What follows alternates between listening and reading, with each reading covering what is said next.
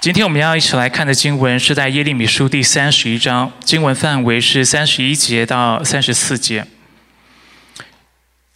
如果手中有圣经的，可以打开圣经；又或者你可以跟着我们看着荧幕上的投影片，跟我们一起来念这段的经文。数到三，我们一起来念：一、二、三。看呐，日子将到，我要与以色列家和犹大家另立新约，这是耶和华说的。这约不像我拉着他们祖宗的手，领他们出埃及地的时候与他们所立的约。我虽做他们的丈夫，他们却背了我的约。这是耶和华说的。那些日子以后，我与以色列家所立的约是这样：我要将我的律法放在他们里面，写在他们心上。我要做他们的上帝，他们要做我的子民。这是耶和华说的。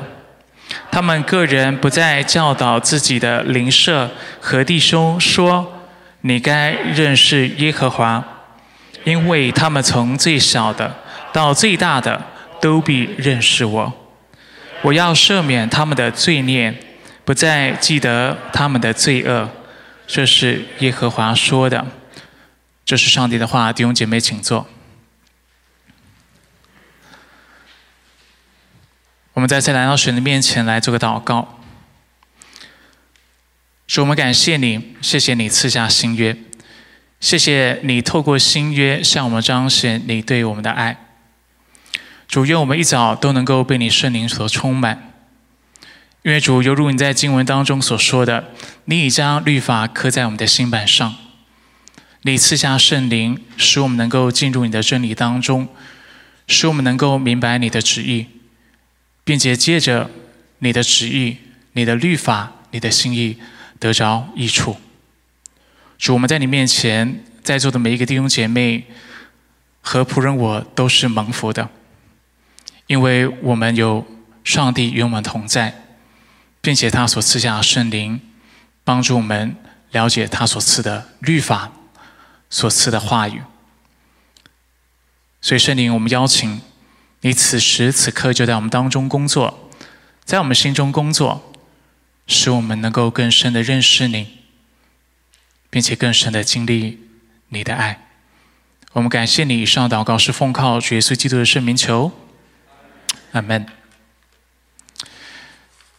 我们在今天的经文当中看到了，在旧约圣经。当中第一次出现，也是唯一一次出现“新约”或“新的约”这个词汇。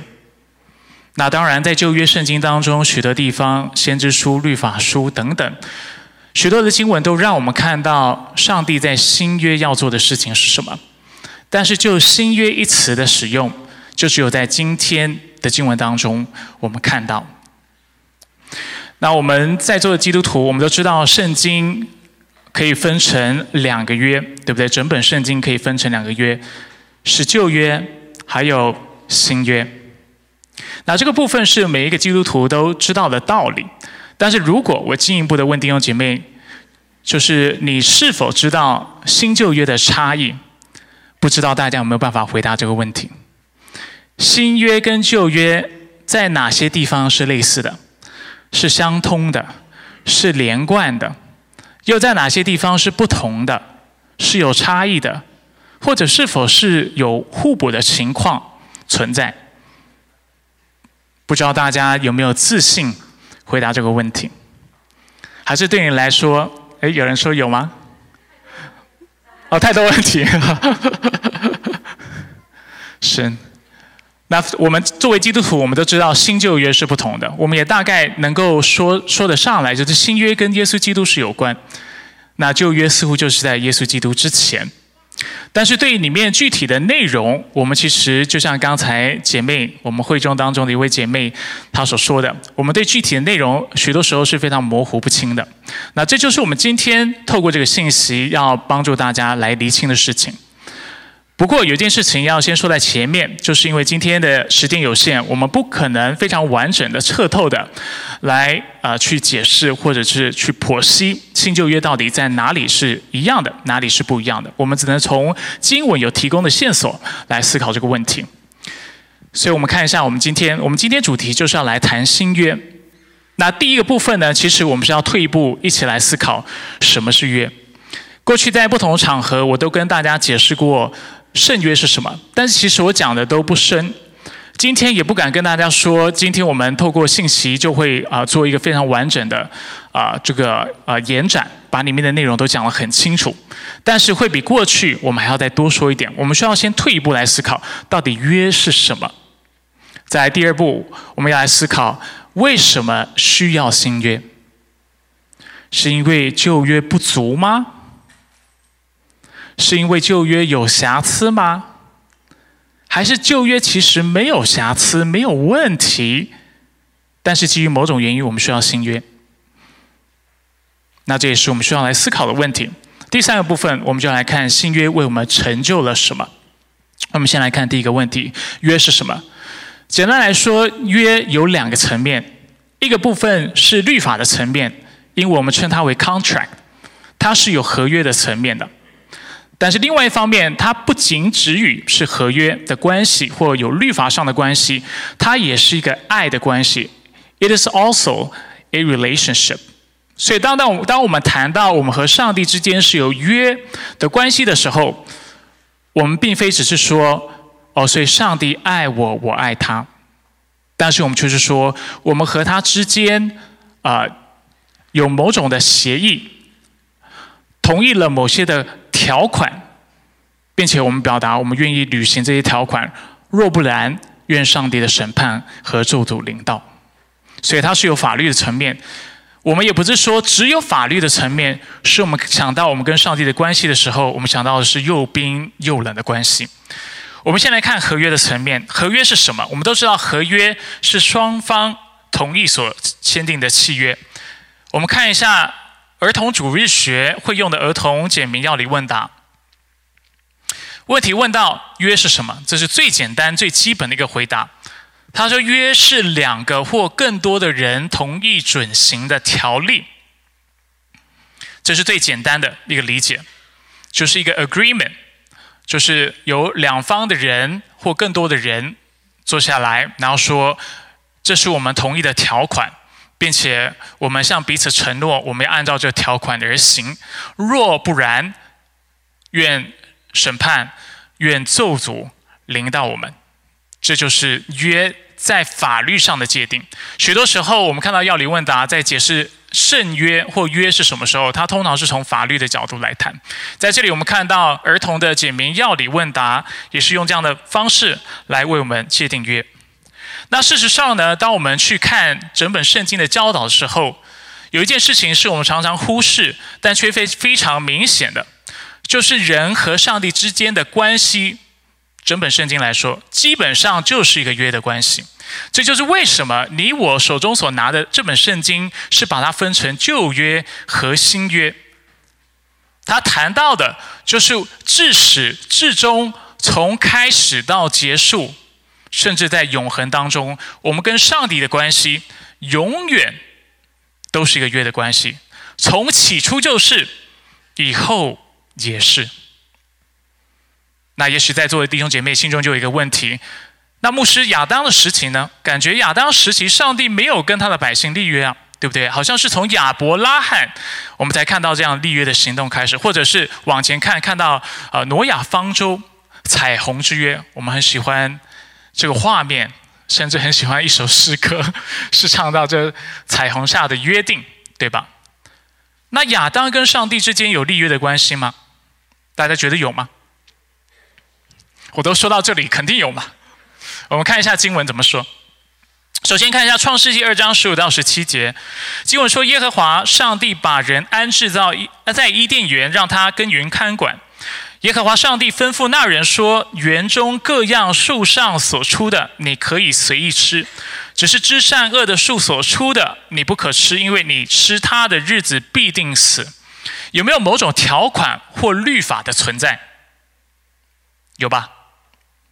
上帝在这样的一个关系当中，我们先预设他有，他是向亚当说：，所以当你顺服我的话的时候，这园中各样树上的果子你都可以吃，包括这个生命树上的果子，你也可以吃，借此你的生命能够存到永远。所以这是上帝在这个关系当中他所给的承诺，同时他要求亚当在这个关系当中也要。遵循上帝在这里所吩咐的，若不然，我们有没有看到惩罚，或者是被约的一个后果？被约的后果是什么？如果人栽了，并且吃了那知善恶树上所出的果子，它的结果就是死亡。那这肯定之间有某种约定嘛？不然上帝凭什么如此要求亚当？是吗？这就是约的特性。约的特性就是。我们之间有一个法律上的关系，我向你承诺有些事情是我要做的，有些义务是我要履行的。同样的，你也向我承诺，就是有些事情也是你会做的。我们常常是用婚姻夫妻之间的关系来做这样的比喻，对吧？在婚约的关系当中，我们等一下会再次看到这个例子。在婚约的关系当中，我是向我的妻子承诺，我会像基督爱教会一般来爱你，甚至为你舍命。而且我要坚守这个约定，直到永远，是吗？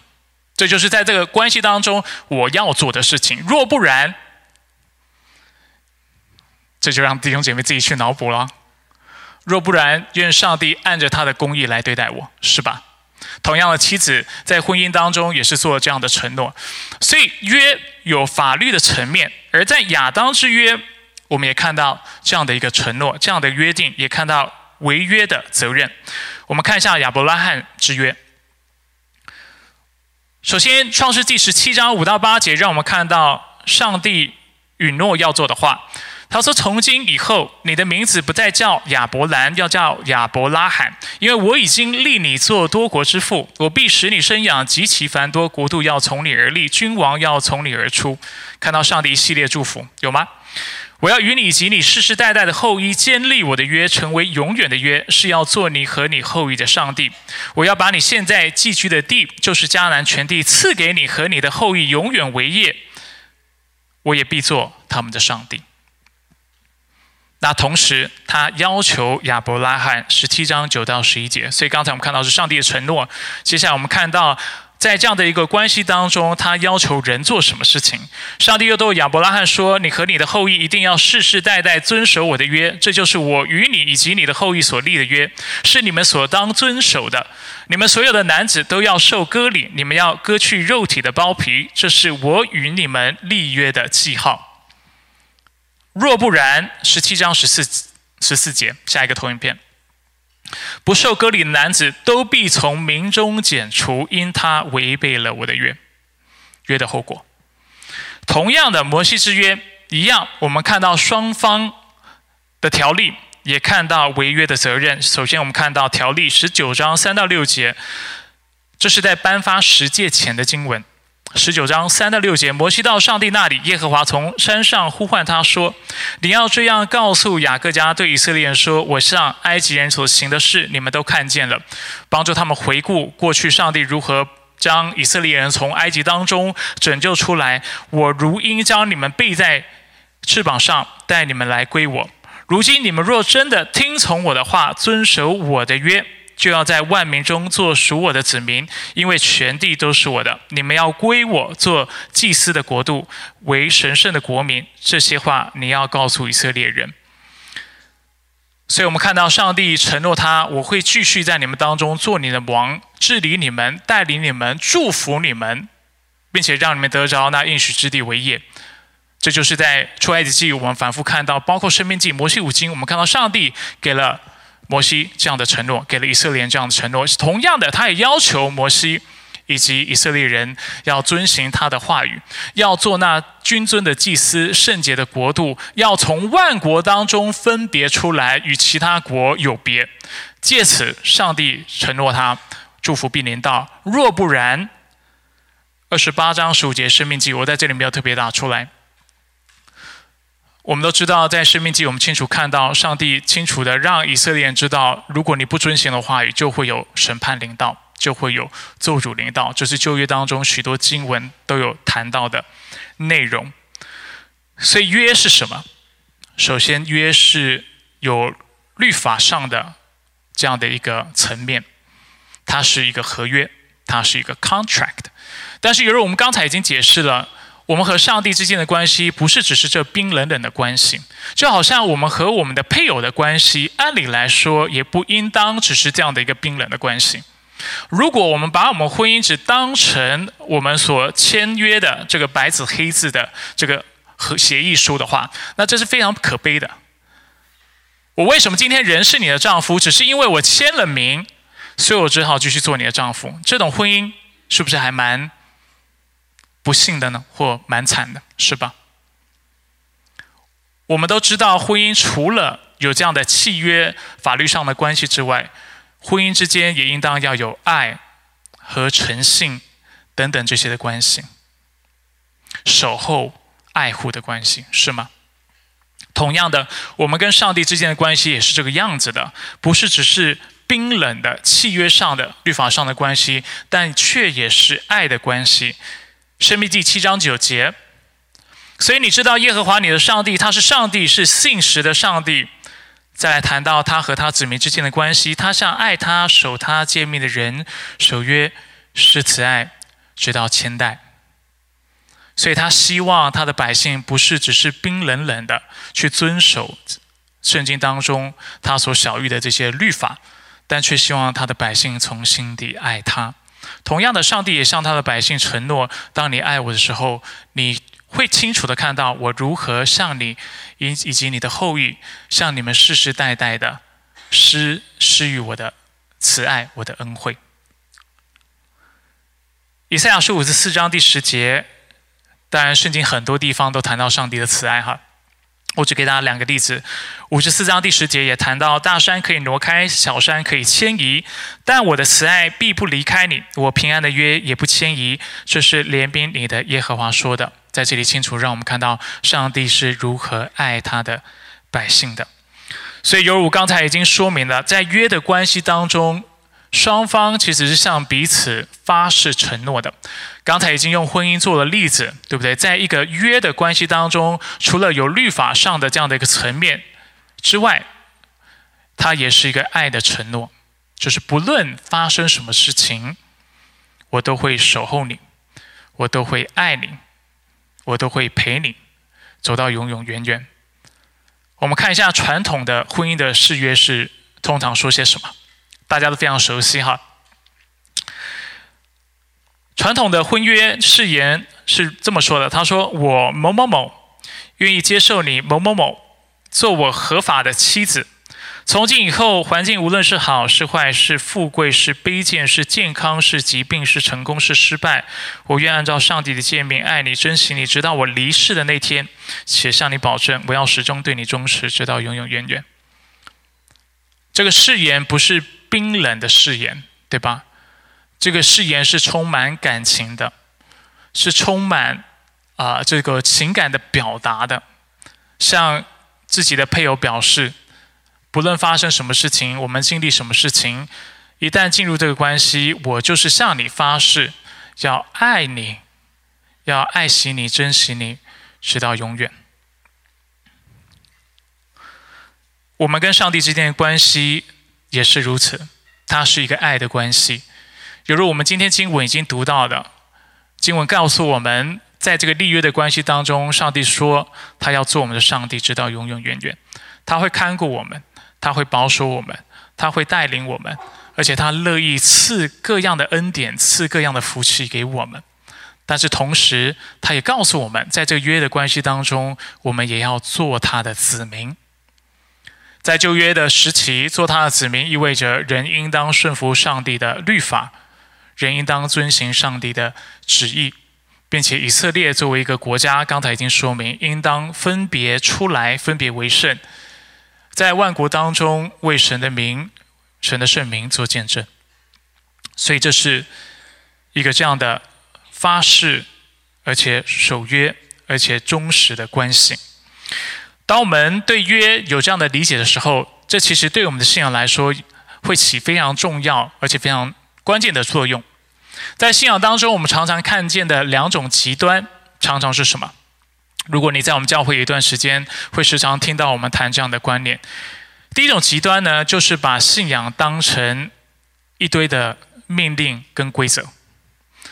在教会当中，我们称之为律法主义，或者有些时候我们说这是法利赛人会做的事情。就是我们想到我和上帝之间的关系的时候，我想到就是有很多事情是我该做的，有些事情我不该做的。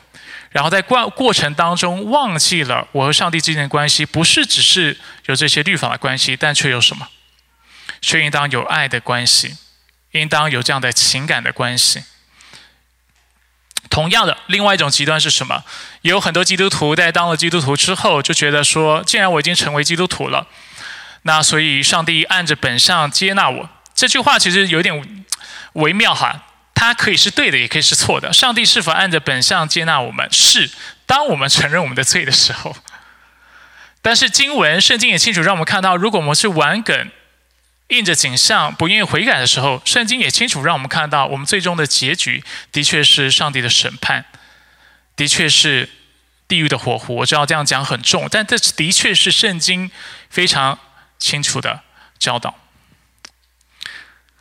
所以，当我们知道约不仅是有爱，而且有法律的时候，我们就不会有这种误解，把约的关系当成一种溺爱的关系。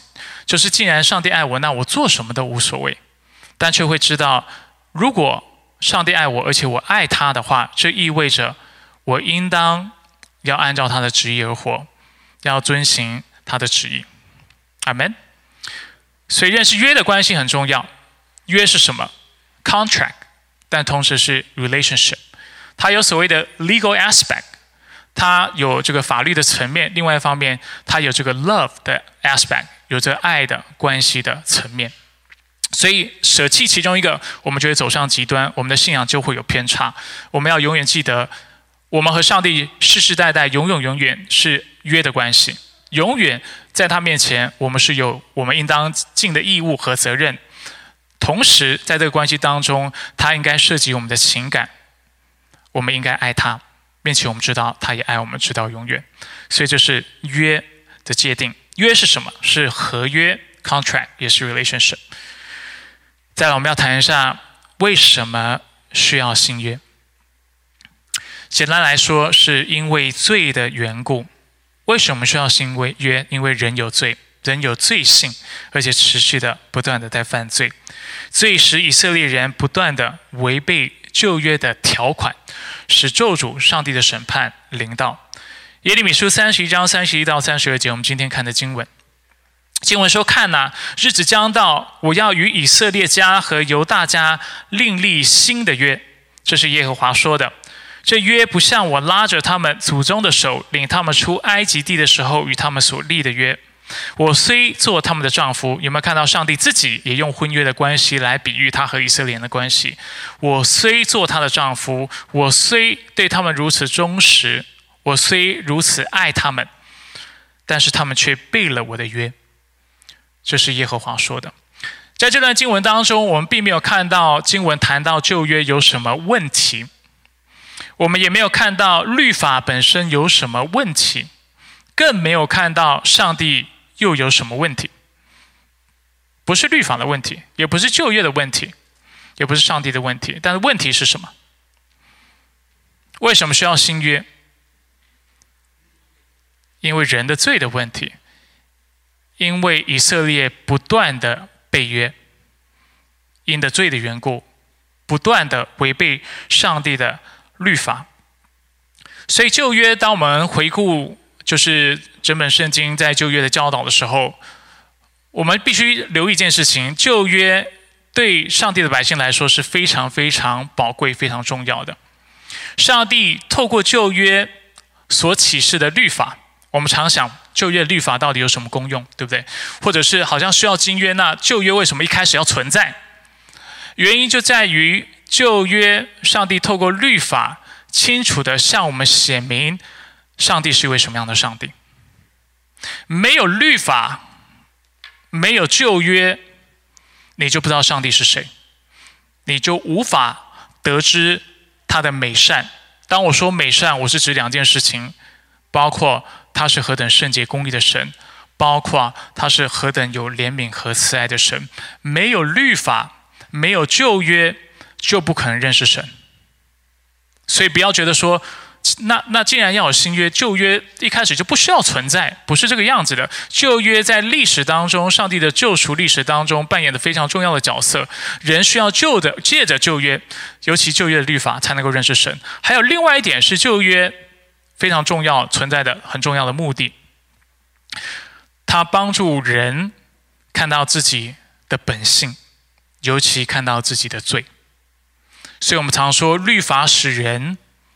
知罪是吗？这也是罗马书保罗在书信当中所教导我们的。所以旧约需不需要存在？需要，因为若没有旧约，人就无法看到自己的背逆，看到自己需要被拯救。当然这么说也不完全，因为我们知道上帝透过他创造的宇宙万物，透过所谓的普遍的启示。但这个部分是有一点太过神学哈，但是总之，上帝的确透过不同的方式向我们显明，而且让人看到自己是有罪。比如说，透过我们的良心。但是很多时候，上帝更是透过他的话语，清清楚楚的让我们知道，上帝是公义的、圣洁的，上帝是有慈爱的，并且我们作为人，并没有按着他的形象而活，却相反的，我们活在罪当中，活在悖逆当中。而且，就像保罗在罗马书第七章所说的：“想行善却行不了，想改变却非常的软弱。”而这也是以色列人当时的光景。借着旧约，刚才已经讲了，旧约是宝贵的，不是没有价值的。以色列人清楚看到他们何等需要弥赛亚的再来，何等需要需要上帝的恩典，何等需要上帝所立的新约。罗马书第七章第七节十到十三节这么说：保罗为上帝的律法辩护，因为有人会认为，既然律法使人知罪，那律法就是不好的。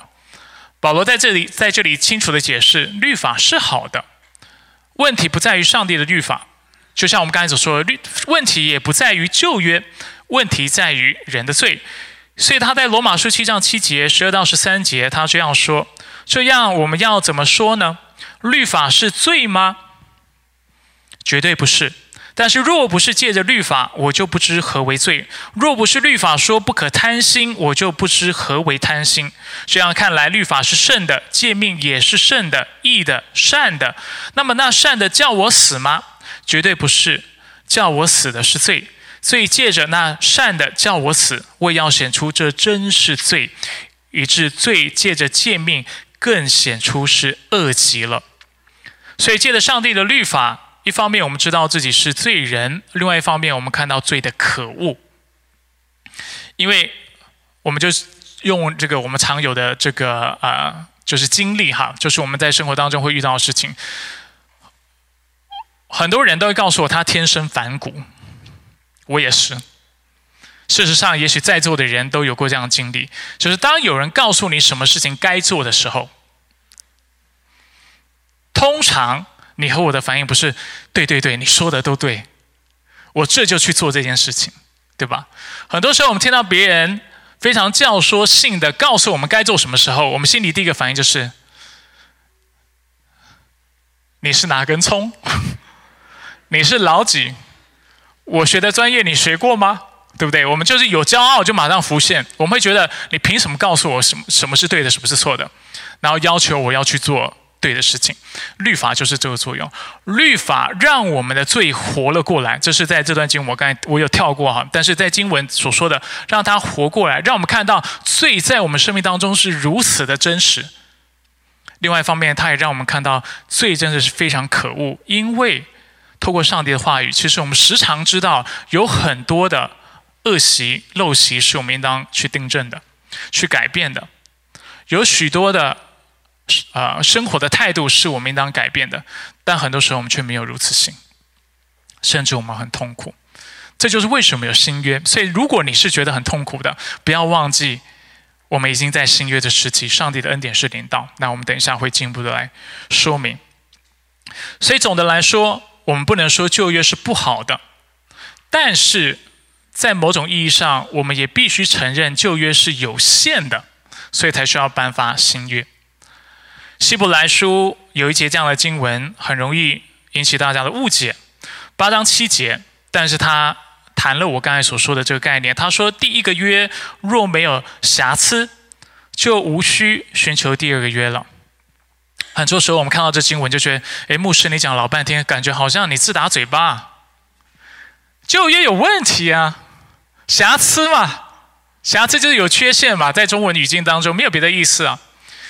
但是我试着让帮助大家明白的是什么？就是旧约在本质上，它本身其实是没有问题的，但是却是在它的功效上，它的 effectiveness 它是有限的。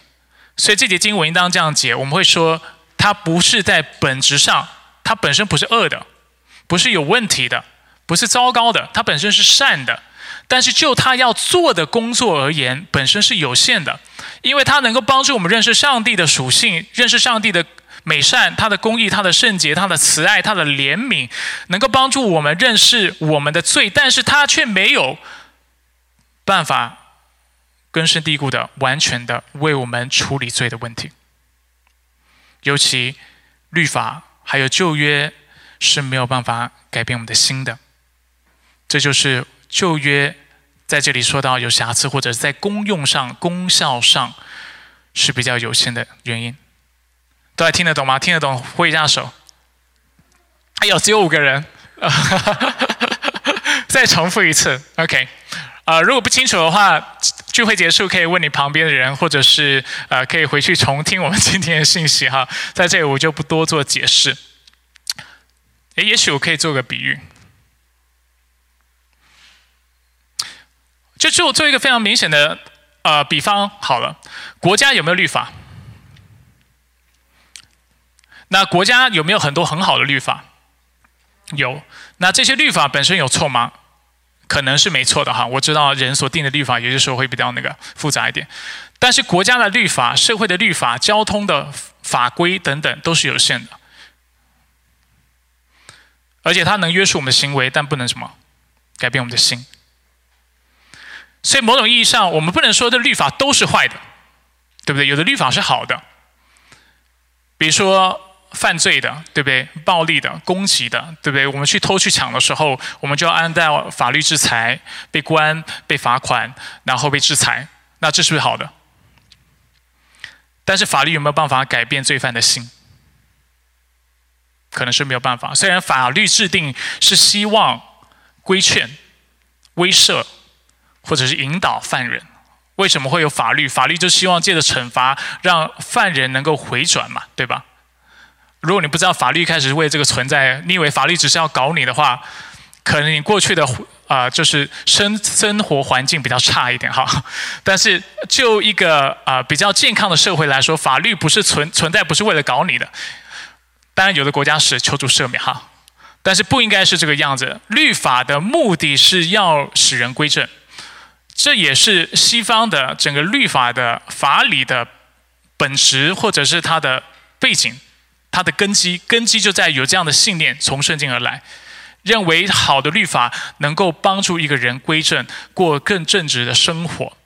那这就是律法的功用，但是律法还是有限的，这就是这里要表达的。我刚才所说的，它的本质没有问题，这律法本身如此制定也是好的，但是是非常有限的，所以在这个意义上是有有瑕疵的。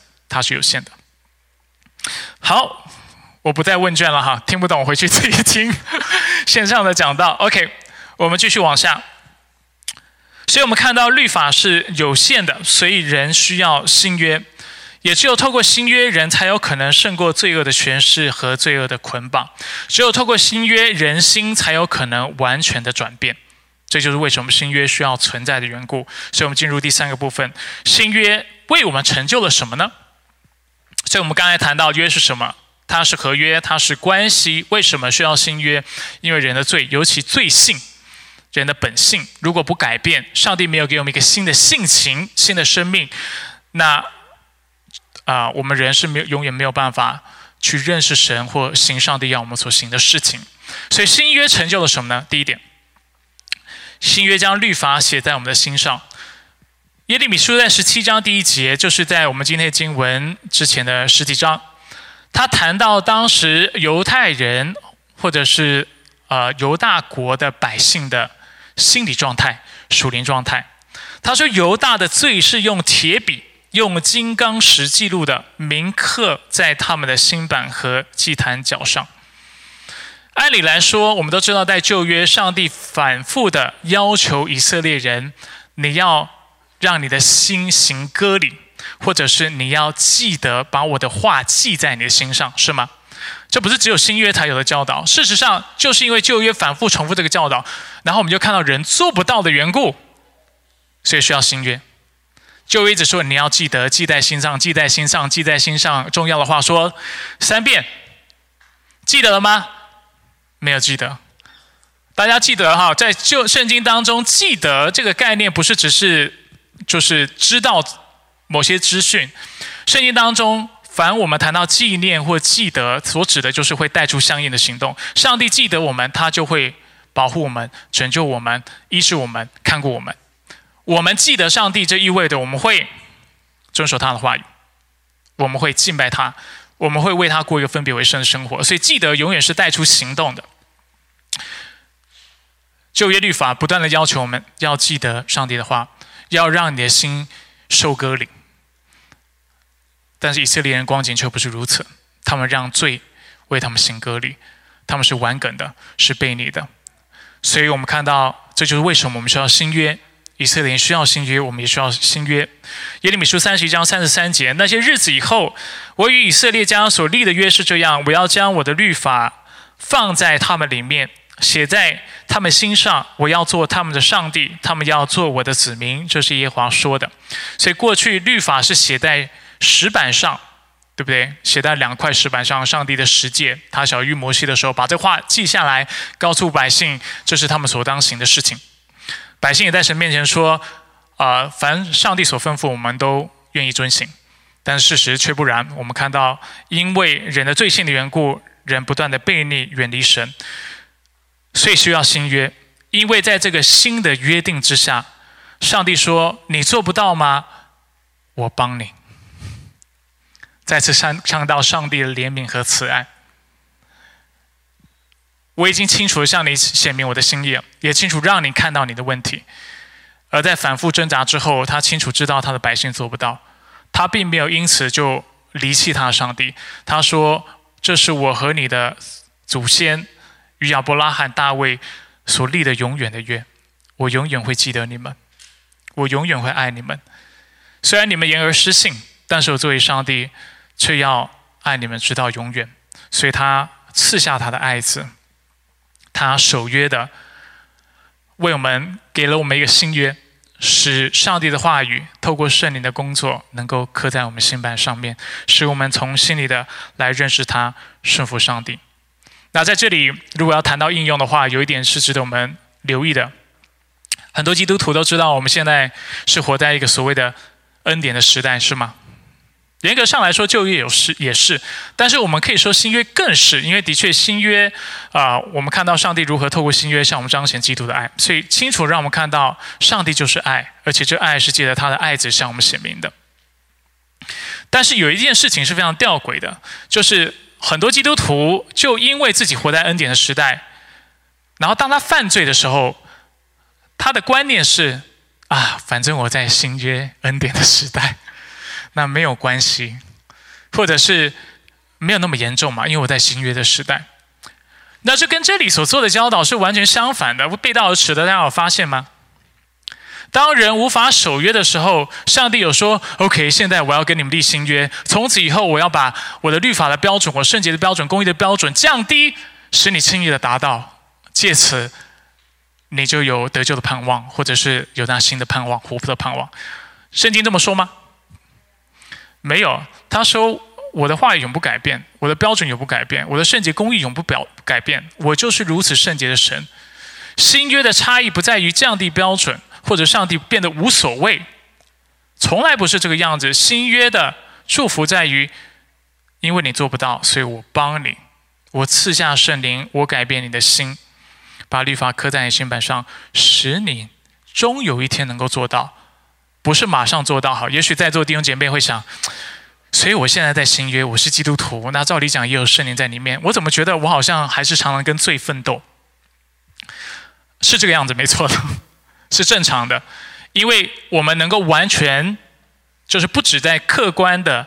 这个事实上是胜过罪，而且在经历上、主观的经历上要胜过罪，是要等到基督再来的时候。这是圣经清楚的教导。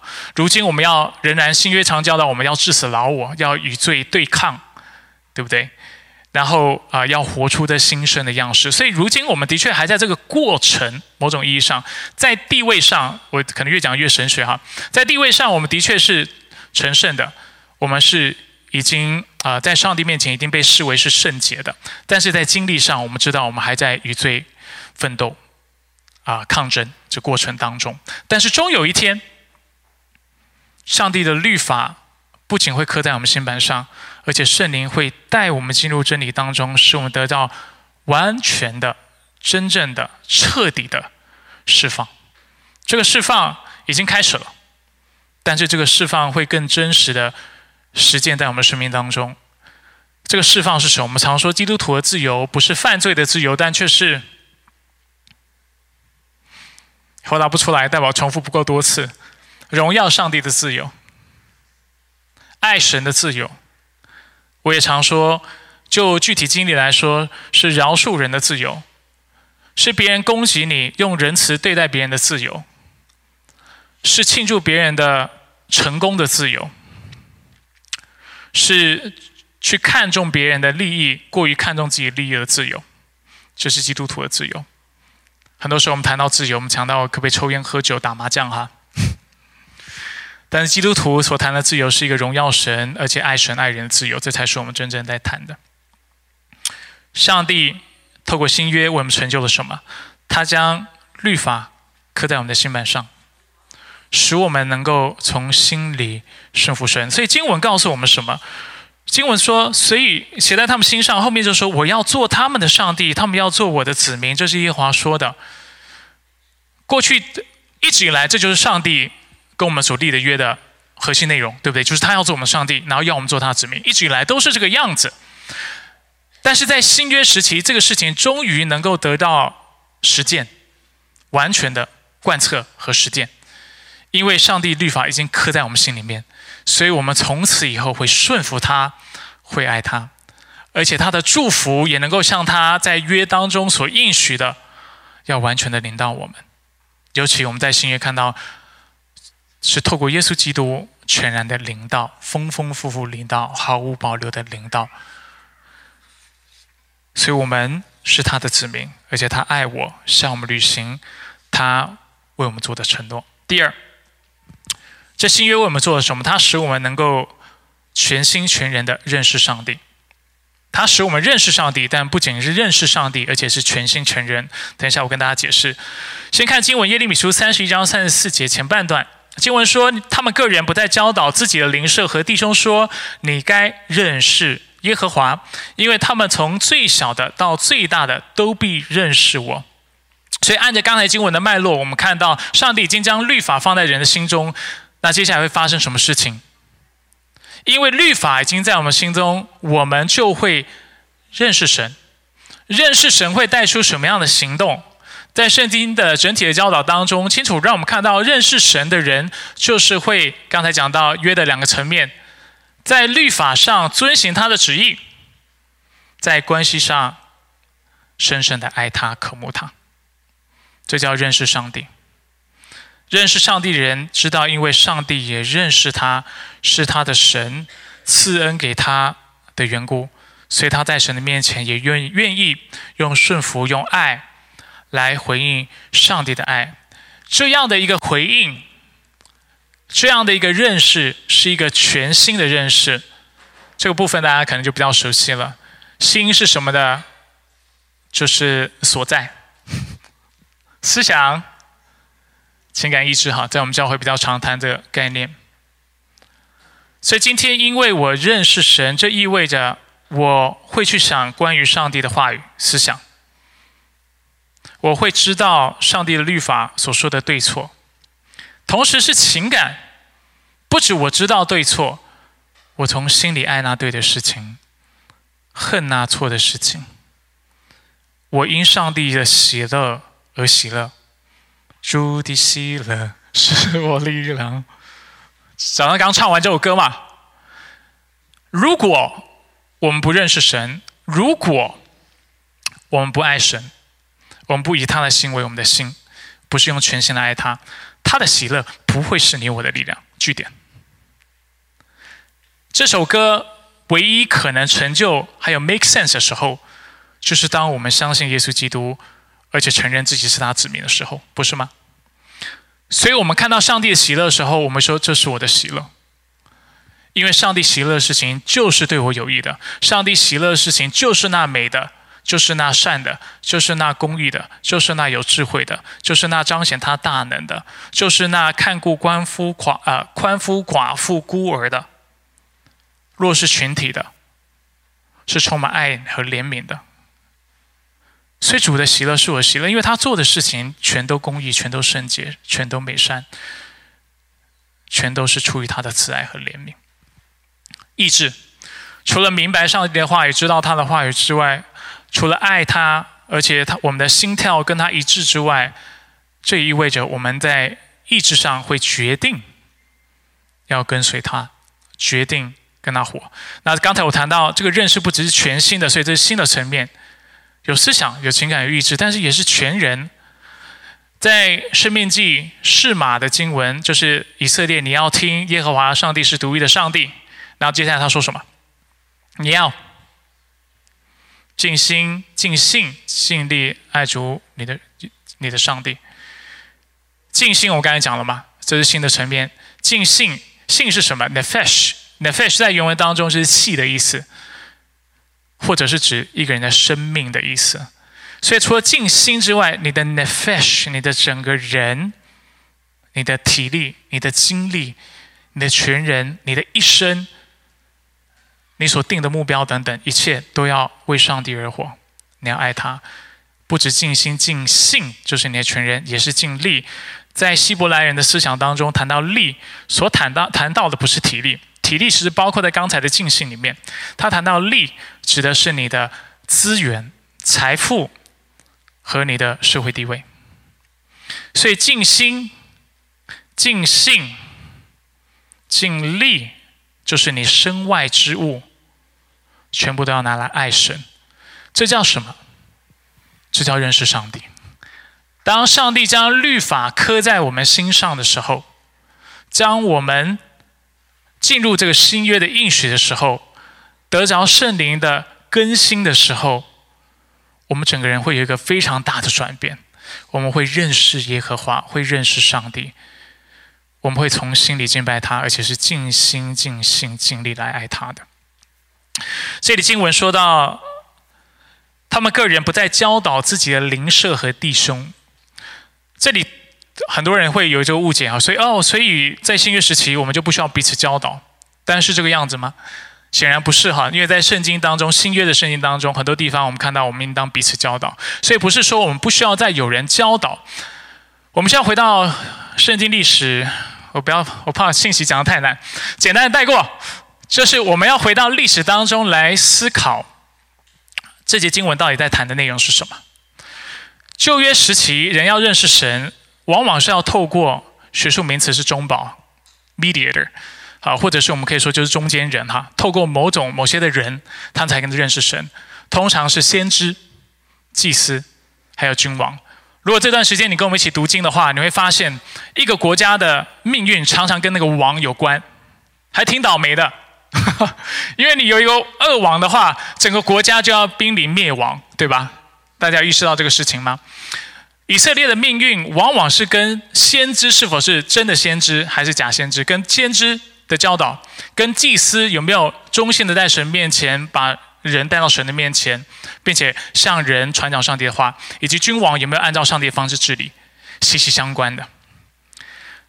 这些中保或中间人出问题的时候，以色列整个国家就完蛋了，上帝的百姓就完蛋了。经文说，他们个人不再教导自己的邻舍和弟兄，意思就是说，今天你不再需要这是许多解经家会说的哈，不再需要透过这中保或者中间人来认识神，因为上帝将亲自向你显现，借着耶稣基督，那独一的灵舍和弟兄，也许可以这么说哈，已经向你显明就是耶稣基督。耶稣基督在新约怎么说？认识我的就认识父。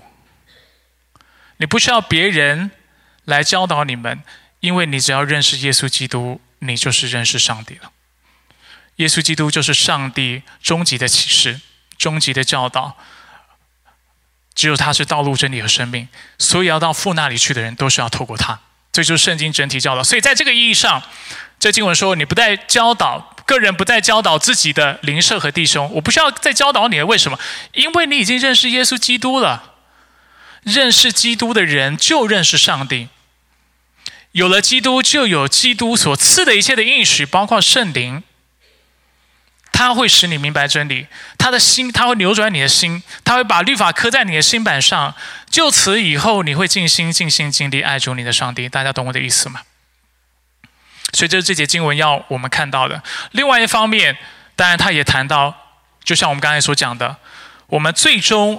会完全的认识上帝，但是这是在基督再来的时候才会实践的事情。我们仍然在过程当中，所以也许刚才你听我讲那么多，心里又有另外一个疑问，就是牧师不对啊，我还是对圣经很多真理不明白，还有很多时候我的情感也没有像你所说的是跟好像圣经的教导是同一个频率的，很多时候我还是会有私欲。但是就像我刚才所说的，呃，在神学我们说这是已然未然哈，或者是用一个白话方式，就是它是一个过渡的事情。某种意义上，上帝应许祝福已经临到。在某种意义上，我刚才看到这个要接小孩子的投影片，我有点焦虑，因为代表我已经讲了很久的时间了。但总的来说呢，透过新约，我们可以认识上帝，然后这个认识是透过耶稣基督的认识，这个认识是跟就是最深的认识、最完整的认识、最彻底的。然后它会是个过程。今天我们对他经历上哈，它是个过程。今天我们对他认识可能是片面的，但终有一天我们会完全的认识他。终有一天，上帝不需要再再要求我们什么，我们都会知道我们该做什么。圣灵所结的果子就是什么？仁爱、喜乐、和平、仁爱、恩慈、良善、信实、温柔、节制。这一切是没有、没有、没有律法禁止，没有律法禁止，没有律法禁止是什么意思？你会被圣灵充满到一个程度，你会真认识神到一个程度，神不需要告诉你你该做这个事情才去做，而你会说主，因为我爱你，所以很多事情我很主动的、很自愿就会去做。就像我们的孩子跟我们之间的关系，我们真的爱我们孩子的时候，他不用说什么，我就会为他做很多事情了。我会帮他付学费，我会供应他三餐，我会为他买衣服，我会想要给他一个快乐的童年，我会让他学许多的才艺。他需要各需要的各样的一切，我会尽可能的给他。为什么？是因为我孩子一直跟我说：“爸爸，我要这个，爸爸，我要那个。”很多时候他要的我不给啊，但不是嘛？我给他是因为我爱他。我们的心也是。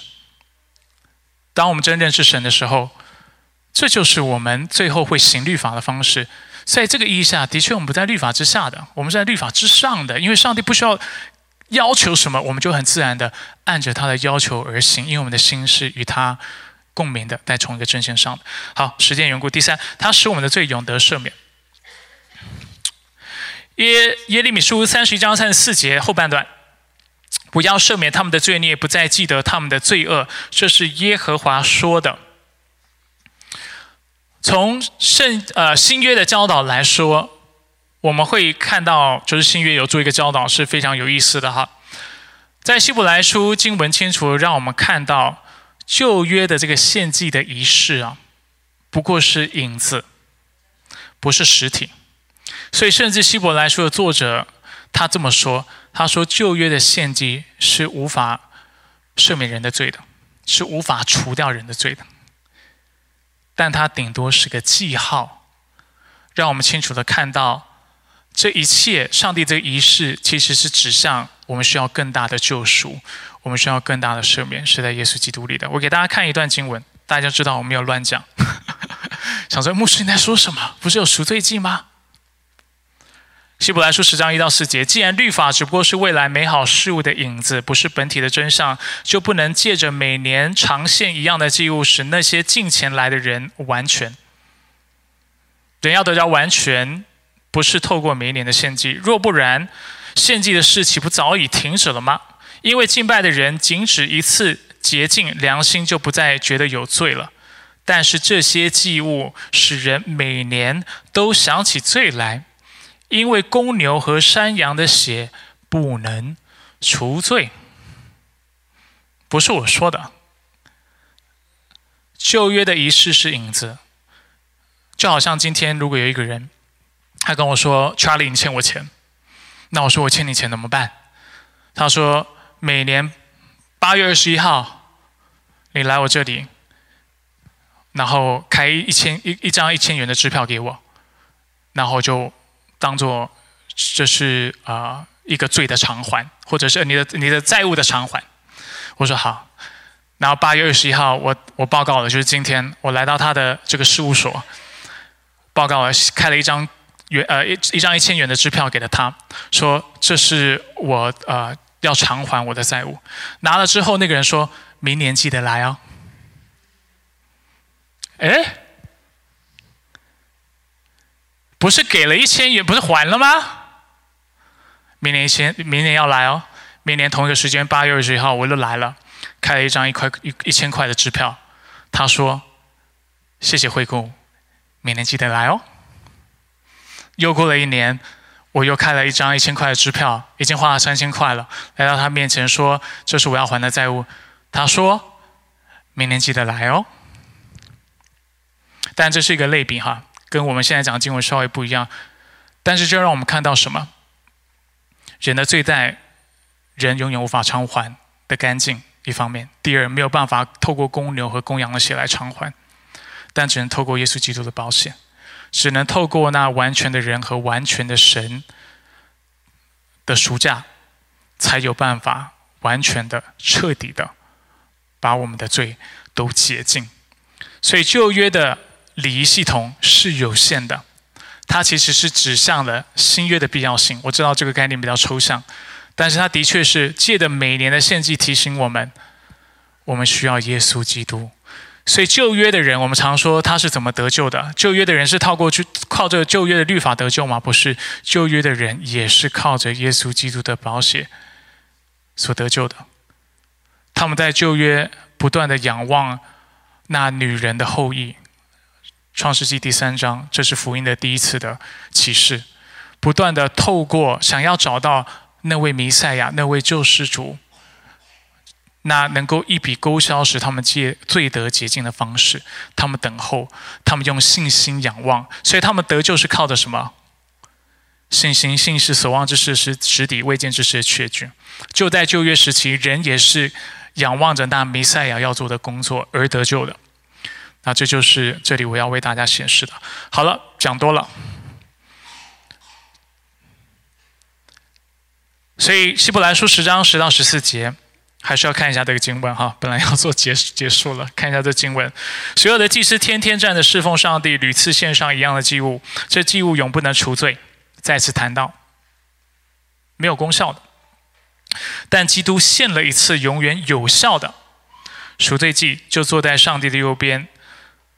从此等候他的仇敌成为他的脚凳，因为他仅止一次献祭，就使那些得以成圣的人永远完全。所以基督一次的献祭，一劳永逸的献祭，使我们的罪永得赦免。那从旧约的历史来说，为什么要不断献祭？因为人不断犯罪。那永远不断的犯罪的盼望在哪里？来自于永远的赎罪。永远赎罪从哪里来？从了耶稣基督而来，这就是这段经文要教导我们的重点。好，我们来做个结束，我们复习一下。所以新约到底成就了什么？为什么我们需要新约？我们讲到，我们需要新约，是因为罪的存在的缘故。因为人有罪，所以新上帝需要透过新约来拯救我们。而新约成就什么呢？首先，他将律法刻在我们心板上，因为律法在我们的心板上。因为他赐下圣灵的缘故，使我们能够全心全人的来认识他，来敬拜他，来爱他。同时，也是透过耶稣基督那唯一的中保中间人，我们的罪能够得到永远的洁净。这就是新旧约的一个非常关键的差异，是透过耶稣基督，透过圣灵的工作，我们才能够得着拯救，得着永生。结束今天的信息，也许你会想，今天的信息跟我有什么关系？的确，关系稍微有点远，因为里面讲到很多有关教义上的，或者是有关教导真理上的这样的呃内容，所以在应用的时候会比较困难。但是有一点是我特别想要帮助大家来思考的。所以我们今天谈到约的本质，约的本质有两方面，一方面是它是有律法层面，对吧？所以在提醒我们在座的每一个弟兄姐妹，这是我要做的第一个应用，就是作为基督徒。不要忘记，你人在约的关系下，然后上帝希望而且要求哈，不是希望，因为你爱他的缘故，你遵守他的话语，这是第一个提醒。第二点呢，是我想要稍微再展开的，就是我们很多在座的弟兄姐妹，当你去看待你的人生的时候，你可能会觉得你人生是呃坑坑洼洼的，有很多的呃坑洞、缺陷。你也做了很多错误的选择。那请你记得一件事情：上帝来在旧约时期，他做一件事情，让你知道你是不完美的，让你我知道我们是有罪的，我们是有缺点的。很多时候我们是有在，我们也是陷入在这样的自责当中。但新约的教导是什么？新约的教导就是提提清楚的提醒我们：上帝不只是赐旧约的上帝，也是赐下那新约的上帝。他并没有看到我们的问题。不去理睬我们，但却自己站在破口当中来帮助我们。在我们无助、无能、没有办法改变的时候，上帝自己为我们想了办法。所以，当你回顾你的人生，你可能觉得你人生当中做了很多错、多错误的决定，在你的教养当中、婚姻当中、呃人际关系当中、啊公司同才或者是工作当中都好。也许你觉得你犯了很多错误，甚至有些错误是无法弥补的。你非常自责。记得上帝来，他不是只让你知道你做的不够，但是他也要告诉你，你做的不够的，我能够帮你。在准备这篇信息的时候，我想到，呃，我就看到，我就想到我最近看我的孩子的时候所有的一些的启发。我最近就看我的孩子在玩，然后小朋友嘛，有些时候比较调皮。我看着看着就发现。一件事情就是我的孩子改变我好多，在哪一点他改变我很多呢？我其实是一个还蛮爱惜东西的人，真的，就是我很不喜欢东西弄坏、弄脏、弄乱，稍微有一点强迫症，但是不是那么严重，稍微有点洁癖，但是也还好。但是我的孩子是完全打破了这样的事情。我看到孩子的时候，最近，我看到他们，我就想到什么事情？想，哎，我真的变好多，啊哪里变了？我就想到，哎，我家那个墙上啊，就是门撞了洞，破了一个洞。我以前我是不不会允许这个事情发生在自己家里，我很痛苦。看到那个洞，我就会心里很不舒服。我家撞了个洞，窗帘是坏掉的，百叶窗，然后就就有百叶窗是被撞掉的，连的我已经连好了，但是还有一个还没连好，断在那里。然后我的东西。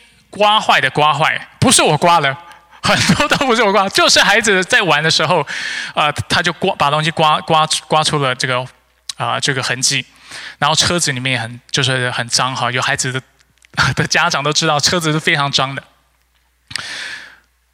我就觉得哇，我的孩子改变好多，然后我也在思考为什么我会，好像以前这个事情我一定会很在意，但是我现在能够接受接纳，然后我想一想觉得嗯。我想这就是爱吧。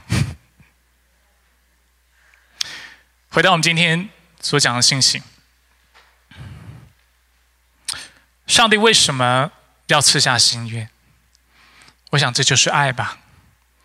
他看到我们不断的搞砸这个世界，破坏人跟人之间的关系，破坏大自然，破坏我们跟他的关系，伤害我们周围的人，把这个世界搞得坑坑洼洼的，把自己人生搞得坑坑洼洼的，对不对？人生本来可以非常精彩的，按照上帝的心意，可以活出上帝的荣耀，能够成为别人的祝福，可以领受上帝各样的祝福、恩典、应许，本来是很好的，但是因为罪的缘故，我们把它搞得一堆的洞、缺口。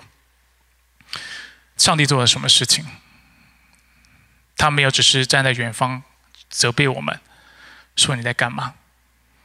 就好像我看到我孩子这个样子，说当然做坏事、做错事的时候会责备，但最终我接接我是能够消化下来的。孩子，你打的洞你挖的洞，我来补；你用的百用坏的百叶窗，我来粘；你搞乱的车子，我来洗。你所做的一切，我都愿意承担。为什么？就像我讲，这是爱吧。透过今天的信息，也许能够对你来个人来说，能够做的直接应用是非常有限的。但是，也许今天最好的应用，就是来到神的面前，牵住他的爱，感谢他的恩典。天离地是何等的高。他的慈爱也是何等的深，东离西有多么的远，他是我的过犯，也离我多远。上帝的爱是丰富的，阿门。我们接下来透过下列的默想，我们继续来思考今天信息。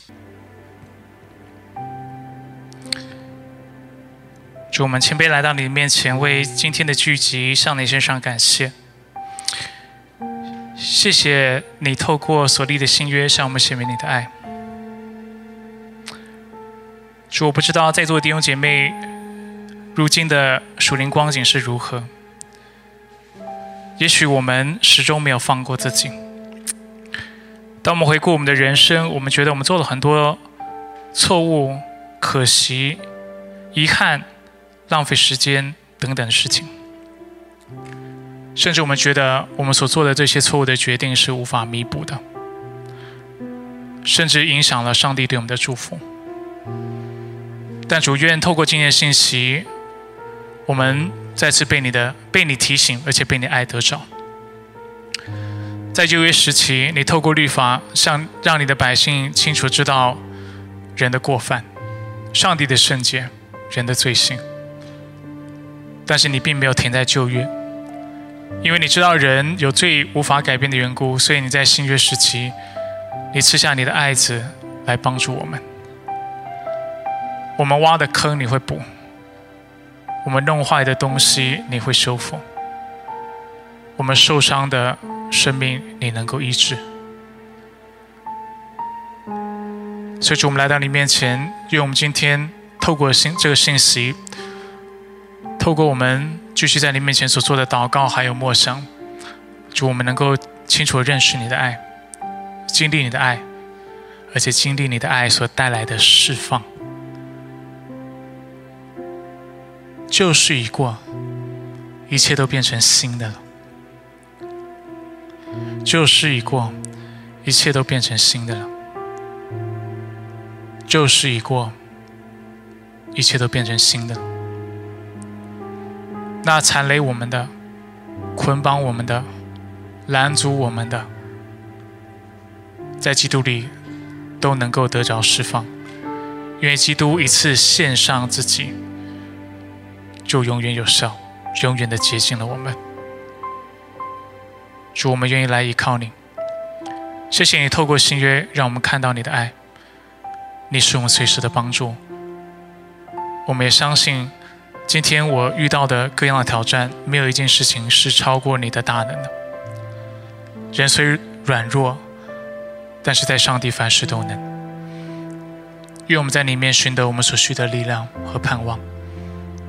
愿我们能能够昂昂首挺胸，继续往前行，去做，去完成你要我们做的事情。你的恩典够我们用，我们感谢你。你的恩典够我们用。